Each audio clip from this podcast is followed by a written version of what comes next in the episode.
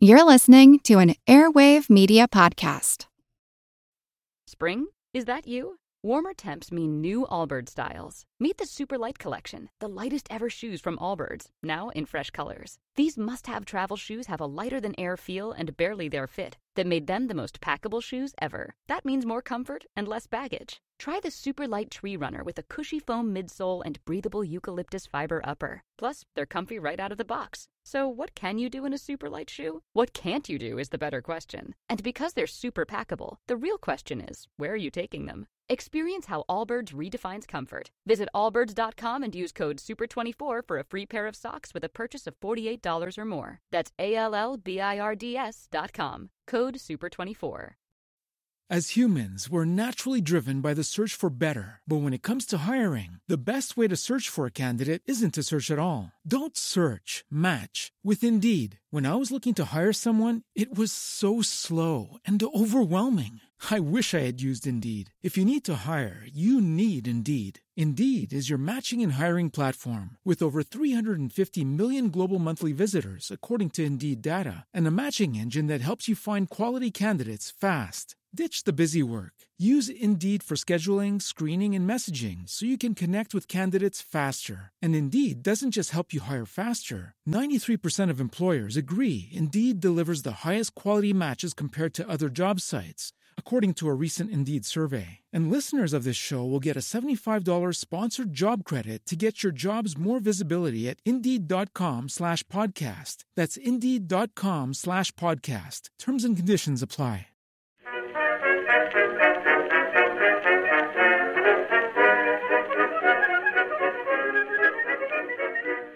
Hello, everyone, and welcome to History of the Second World War, Episode 70 The Munich Agreement, Part 2 The May Crisis.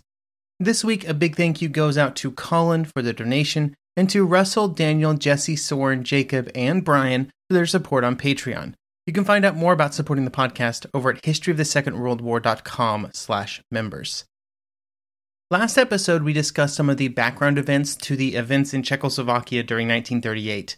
This week, we are going to discuss the first major crisis involving the nation, which occurred in May. During the spring of 1938, there was a lot of tension around Germany and its neighboring nations, thanks to the Anschluss that had occurred in March. At the same time, the efforts of the Sudeten German Party had been escalated, with Henlein heading to Berlin on March 28th to meet with Hitler. It would be this meeting that, that Henlein would summarize by saying that they would have to, quote, demand so much we can never be satisfied. On May 24th, the Carlsbad program of eight demands would be officially made to the government in Prague, and this was the round of demands that insisted on full autonomy for the German dominated regions of western Czechoslovakia. All of this was done with the agreement of the German Foreign Ministry and Hitler, but there were far larger plans for Czechoslovakia floating around German military and political leadership groups. For several years, the German High Command had been working on a plan for a surprise invasion of Czechoslovakia, codenamed Case Green.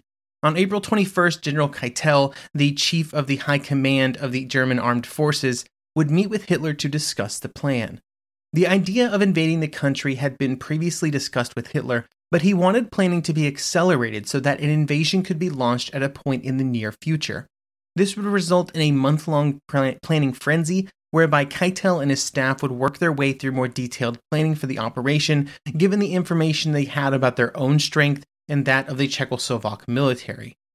One of the goals of this operation was to move as quickly as possible with the invasion once it started, in the hopes of deterring other nations from entering the conflict.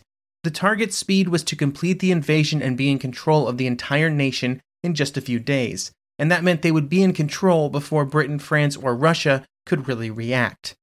The final plan would be delivered to Hitler on May 20th, with the plan delivered to his residence in Obersalzberg. Hitler would later sign the new and updated version of Case Green on May 30th, including adding the paragraph at the beginning that read, quote, It is my unalterable decision to smash Czechoslovakia by military action in the near future. It is the business of the political leadership to await or bring about the suitable moment from a political and military point of view an unavoidable development of events within Czechoslovakia or other political events in Europe, providing a suddenly favorable opportunity which may never occur, may cause me to take early action. Details of the plan had not been shared in great detail with other German military leaders, with Keitel telling Hitler that it would not be discussed until details had been approved by Hitler himself. Part of this was due to just wanting to delay conversations, due to concerns about the reaction of some German generals if it appeared that Germany was about to launch itself into an offensive war in the near future. No person would better verbalize their concerns about this than General Ludwig Beck, Chief of the Army General Staff. While Beck had not been officially shown the new contents of Case Green, he knew that it was being worked on. He believed that any action against Czechoslovakia would result in a wider European war, just like what had happened in 1914. He did not think that there was any chance that France and Britain would not enter into a conflict to defend Czechoslovakia, and therefore he strongly believed that Germany, at least in 1938, had no chance of winning such a war because they would be at an insurmountable economic disadvantage. He would even go so far as to claim that Germany was in a position that was worse than 1914 and even worse than 1917 and 1918 when the First World War had really decisively turned against Germany. While Beck's views would not alter the course of German planning in early May, Beck would continue to have a significant influence on the discussions that were occurring in German high command over the following months. While Beck was convinced that Britain would come into a war against Germany, in London, the discussions of what Britain was going to do were also being had. The Foreign Policy Committee met on March 18th to discuss what the best path of action would be. Now, there were several that could have been pursued, attempting to create a kind of grand alliance with France, Czechoslovakia, Russia, and other nations, announcing some kind of guarantee of Czechoslovakian territory, similar to what would later be given to Poland. Or the final option, which was of a very different nature entirely, and instead it would be to put pressure on Czechoslovakia to come to some kind of agreement with Germany under the best terms that could be obtained. At this point, this final option seemed to be far less risky, and they could count on the support of the French as well, or at least that was the assumption. There would have to be an attempt to reach out to the French, and the French Foreign Minister Joseph Paul Boncour so that he could add his voice to the discussions with Prague to get them to make an effort to come to an agreement with the Sudeten Germans. The, the British were, were hoping for a unified front in this pressure.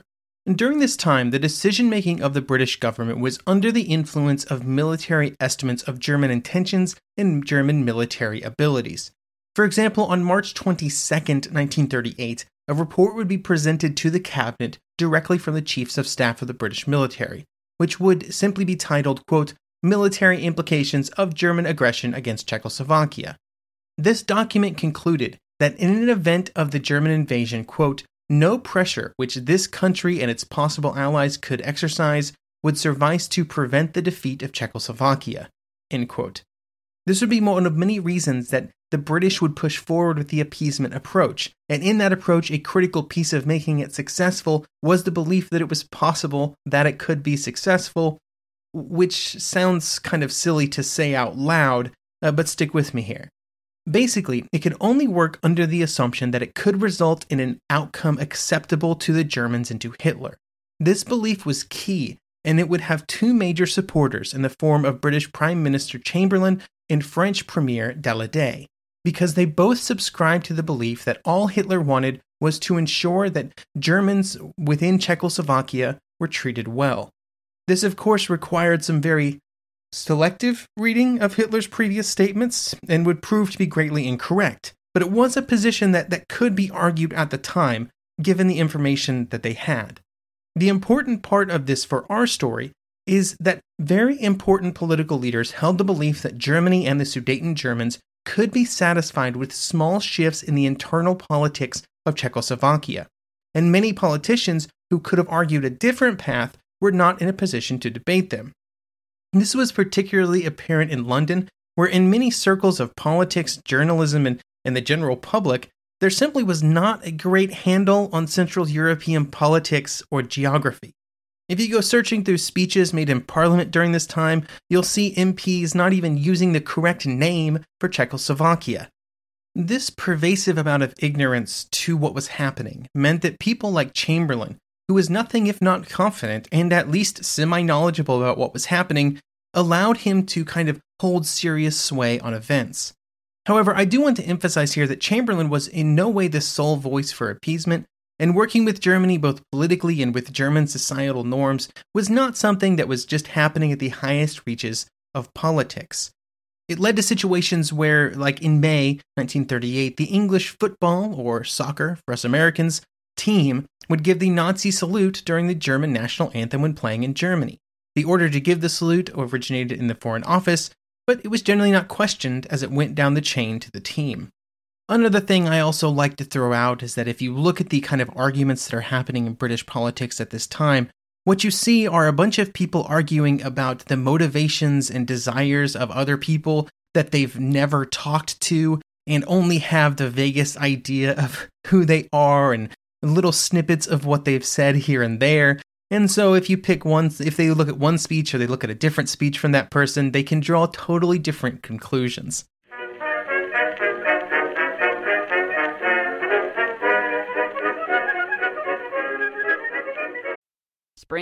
That you? Warmer temps mean new Allbirds styles. Meet the Super Light Collection, the lightest ever shoes from Allbirds, now in fresh colors. These must have travel shoes have a lighter than air feel and barely there fit that made them the most packable shoes ever. That means more comfort and less baggage. Try the super light tree runner with a cushy foam midsole and breathable eucalyptus fiber upper. Plus, they're comfy right out of the box. So, what can you do in a super light shoe? What can't you do is the better question. And because they're super packable, the real question is where are you taking them? Experience how Allbirds redefines comfort. Visit allbirds.com and use code SUPER24 for a free pair of socks with a purchase of $48 or more. That's A L L B I R D S.com. Code SUPER24.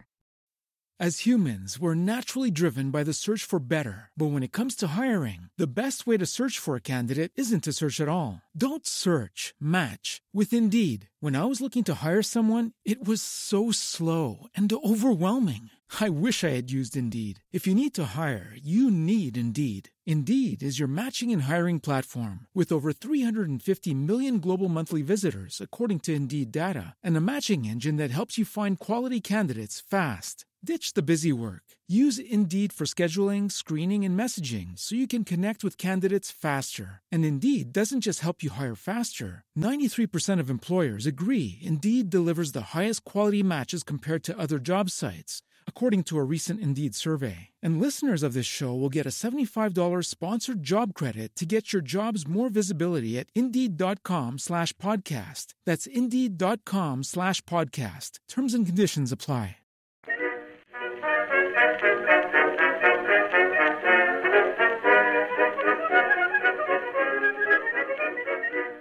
While the Germans were developing their plans for Case Green, news of the developments of the plans were leaking out, first to Czechoslovakia and then to its allies in Western Europe. The conduit for much of this information was Paul Thümmel, an officer in the Abwehr, the German military intelligence service. He had been recruited and became an informant for the Czechs in February 1937, and by 1938, the type of intelligence that was being passed over included high grade, highly secret information. The topics ranged from the Abwehr itself, the actions of Nazi secret uh, security services, uh, mobilization plans, details of German frontier fortifications, and then also Wehrmacht battle orders, including Case Green. Over the course of late 1937 and early 1938, he would sort of deliver Case Green to the Czechs at the same time that it was sort of being created and, and updated. These were then given to the British through a passport control officer in Prague who was able to send it off to London. In London, the information provided made for some worrying readings. There was obviously the background of the general plan for German operations, but in May 1938, it also began to point to the Germans actually making preparations for an invasion to happen very soon. The rumor was that the invasion would begin with a campaign of violence within Czechoslovakia focused around the elections that would be held on May 22nd. Explosives and other weapons were to be provided to German agents within the country, and then there were plans to move units of the SS and the Wehrmacht up to near the border. They would then move over the border as the sabotage operations got underway. The excuse that they would use was that they were merely moving in as peacekeepers. As this information was solidified, the typical diplomatic actions began with the British ambassador in London confronting German State Secretary Weizsäcker uh, about the reports. Weizsäcker claimed ignorance of any such plans as could be expected, because while there were plans in place both for an invasion and for other supplementary activity, there was nothing planned for May 20th. This did nothing to dispel the fears among the British, French, and Czechs that a war was about to start. It was due to these concerns that the government in Prague would order a mobilization. This was not a full mobilization of the entire military, but instead a partial one that called up one year of reservists, which was about 70,000 strong, and then five classes of specialist troops, which added about 114,000 more. Then there were also 15,000 security forces used to maintain order. Almost all of the accounts that we have of these troops point to them having very high morale and that they were very ready and willing to fight. The decision to push forward with this step had been made by the government on May 20th, and their reasoning was defensive in nature. They would move into the border fortifications over the course of the night and into May 21st, and by dawn the next day they were ready and waiting for any possible German attack. Their greatest concern, or the greatest concern of the Czechoslovakian government, was that they did not want to end up like the Austrian government just a few months earlier, where the Germans were able to move in before any real response could be coordinated. While the ordering of the partial mobilization was made for rational reasons, the Czechoslovakian government felt that there was a possibility of invasion and they took steps to prevent it. It sent shockwaves around Europe. In Germany, when Hitler was informed, he apparently went off onto one of his fury filled tirades. Meanwhile, at the German Foreign Office and then at embassies all over Europe, German representatives were almost under constant diplomatic pressure to make an official statement that they had no plans for an invasion. In Prague, the German embassy started the process of burning all important papers. Everyone was laying the problem at the feet of the Germans, and there was one thing that they were afraid of a European wide war. The French put pressure on the Germans to clearly and publicly back down, while they were also in constant contact with London. Paul Boncour would ask the British cabinet to make a public declaration that they would stand by France if it went to war for Czechoslovakia, under the idea that this assurance would force the Germans to back down. Then rumors shot between the capitals that the British delegation in Berlin was in the process of evacuating the German capital, a clear indication that escalation was imminent. This rumor can be traced back to the fact that a British naval attaché in Berlin was previously scheduled to make the trip back to London to visit family. Another member of the embassy staff then asked if his family could also travel back with the attache, which then cascaded into other families also hoping to head back to London via the same train. The party grew so large that an additional rail car had to be added to the train, and as soon as that happened, the news got totally out of control.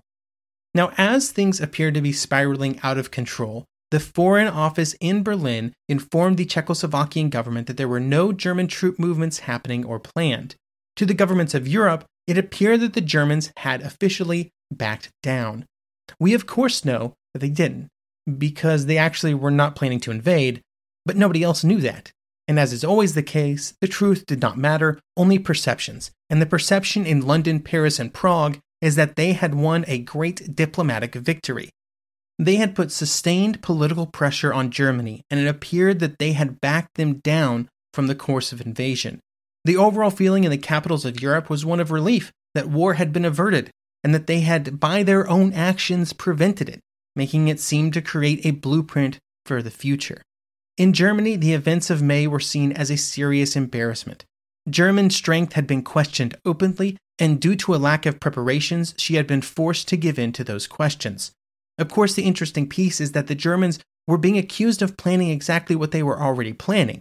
I mean, they were in the final stages of planning Case Green, and while it was not scheduled for May 1938, the humiliation of those events caused Hitler to demand an acceleration of the time frame. October 1938 was placed as the new date by which the Czechoslovakian question had to be answered and answered strongly.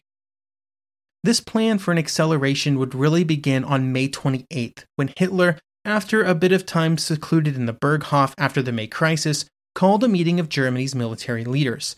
At the meeting, he informed those present that by October 1st the invasion would be launched, and that in the meantime, construction on the West Wall must be accelerated as much as possible to prevent possible Western intervention. Along with this, the German military must be ready to mobilize 96 divisions when the time came. He would also go on to say many more things. His speech would go on for something like two hours, but these were the most important. Some shifts were made shortly after the meeting. Work on the West Wall would occupy half a million men over the course of the summer and into the autumn. The usual autumn maneuvers were moved forward into the summer, which would allow them to both get out of the way of a possible invasion, but also result in the Wehrmacht being as prepared as possible for action.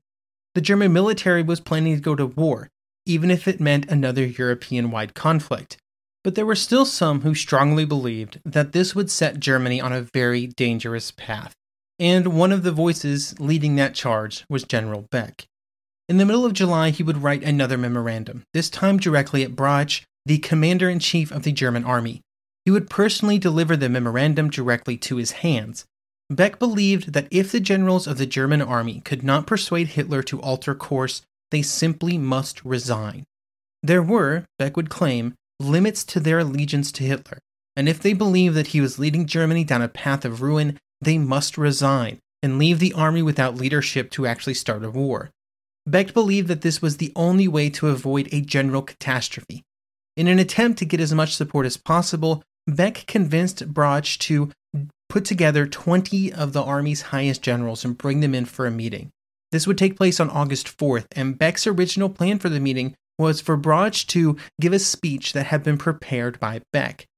But when the meeting happened, Brauch decided to not carry through with giving the speech. He kind of just got cold feet. Instead, Beck would read his memorandum of July 16th to the wider group. Beck's concerns initially found a receptive audience, but there were always some serious roadblocks when it came to getting any kind of actual plan together and in any kind of agreement. Many of the generals present were simply not going to stand up to Hitler in any meaningful way, and no matter what, especially while he was on his current run of success. He had just completed the Anschluss, and he had made so many changes to German society that the army saw as favorable. This meant that the only real outcome of the meeting was that Brauch finally agreed to directly provide Beck's July memorandum to Hitler, uh, something he'd resisted up to this point, but, but Beck wanted him to do because Beck felt that he was making good arguments here. When Hitler read the memorandum, he was very, very unhappy. Another rage fueled tirade followed, directed both at the memorandum itself and also all the generals who had participated in the meeting. Then he did something really interesting. He summoned together a group of military officers to meet him at the Berghof. But it was not the 20 generals who had met with Beck, but instead a bunch of younger staff officers who were working under those generals. He did this because he hoped that they would be younger and more eager to set their, their military careers off on a better foot. You know, they were looking for quick promotions, which uh, Hitler, as the head of the German military, could provide. To this group, he would give a three hour lecture on his military plans, but the audience proved far less enthusiastic than he hoped. The obvious play that Hitler was making, with a clear insult aimed at the leading generals, did not set well with his audience. He was trying to bring them into circumventing the command hierarchy. On the same day as the meetings with those officers, Beck was also invited to meet with Hitler on August 10th. One of the participants in the meeting was General Erich von Manstein, who will, of course, play an important role in, in so many of the German operations during the war. He would say after the war, actually at the Nuremberg trials, that this was the last meeting where Hitler allowed his generals to ask questions or even serious, you know, seriously discuss what was happening. It would not be a pleasant meeting between Hitler and Beck, and at its conclusion, little had changed. On August 28th, Beck would tender his resignation, believing that he would he could not sway other officers and still believing that Germany was on the wrong path. But even at this late stage, with so little faith in Hitler or the future, Beck still agreed to not publicize his resignation, after being convinced that it would be dangerous for news of the resignation of the chief of the army staff to begin circulating during a period of such international tensions. Agreeing to this, which Hitler kind of talked him into, sort of robbed Beck of his last chance to do have any influence on events, and removed another piece of possible resistance to the plans for the invasion of Czechoslovakia, which grew ever closer to becoming a reality. Thank you for listening, and I hope you will join me next episode for part three of our series on the Munich Agreement, in which we will look at the events of the summer of 1938, as a bunch of different governments in Europe get involved in trying to solve what would become the Sudeten question.